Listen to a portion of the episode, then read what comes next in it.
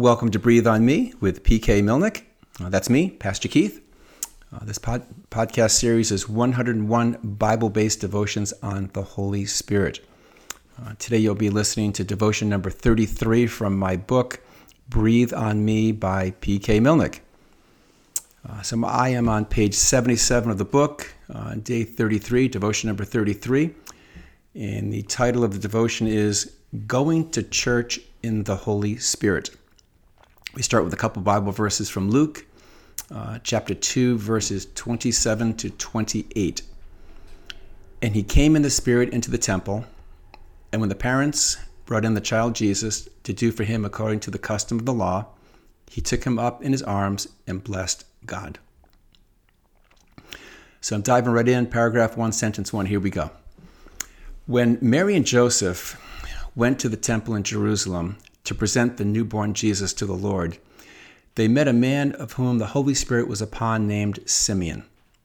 This Simeon is described as being righteous, devout, and of particularly high interest, waiting for the consolation of Israel. The Spirit had actually revealed to him that he wouldn't die until he saw the Lord's Christ. When he saw Mary and Joseph coming into the temple to dedicate Jesus, he immediately knew what to do. He picked up Jesus in his arms, gave thanks to God, and spoke a short prophecy over him. His time of waiting to see the Lord's Christ was now over. He could die in peace, knowing that the Savior of Israel had arrived. Let's not miss the importance that Simeon came in the Spirit into the temple that day. If he wasn't in the Spirit, you have to wonder if he would have even noticed Jesus being carried into the temple. In like manner, if the Apostle John hadn't been in the Spirit on the Lord's Day when he was on exile uh, on the island of Patmos, one has to wonder if he would have still received the revelation that God intended for him to receive, or would he have slept the day away and missed it completely? But what about us? If we enter church dealing with anxiety, stress, anger, or frustration, or if we enter thinking about an upcoming ball game or a difficult work situation, or if our minds are consumed about our health, finances, grades, or relationship, then we're most likely not in the Spirit and can therefore completely miss out on what God has for us that day. The psalmist tells us to come into the presence of God with thanksgiving, joyfully ready to sing songs of praise. It's actually from Psalm 95. I'm going to read a little bit from there. Psalm 95, I'm going to start in verse 1. It says, O come, let us sing to the Lord. Let us make a joyful noise to the rock of our salvation. Let, him, let us come into his presence with thanksgiving. Let us make a joyful noise to him with songs of praise. For the Lord is a great God and a great King above all gods. Wouldn't you think that it would be a whole lot easier to do this if you were in the Spirit rather than in something else.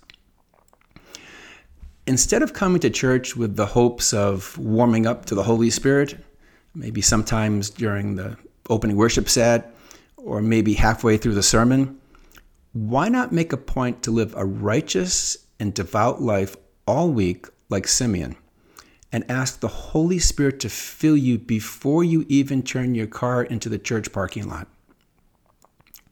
Who knows? If you walked into church in the Spirit, perhaps you would be like Simeon and experience the presence of Jesus in a new way.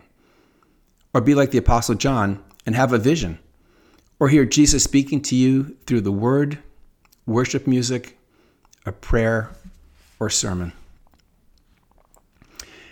And to close with a verse from Revelation, chapter 1, verse 10. I was in the Spirit on the Lord's day and I heard behind me a loud voice like a trumpet. Okay, so that's the devotion for today. Uh, my next devotion is called The Holy Spirit's Role in Temptations. I hope you can join me for that one. Uh, before I sign off, just want to encourage you to share my podcast with someone you think may enjoy it. Until next time, my prayer is that you might be filled with the Spirit and that when you go to church this coming Sunday, you would go in the Holy Spirit. Bye for now.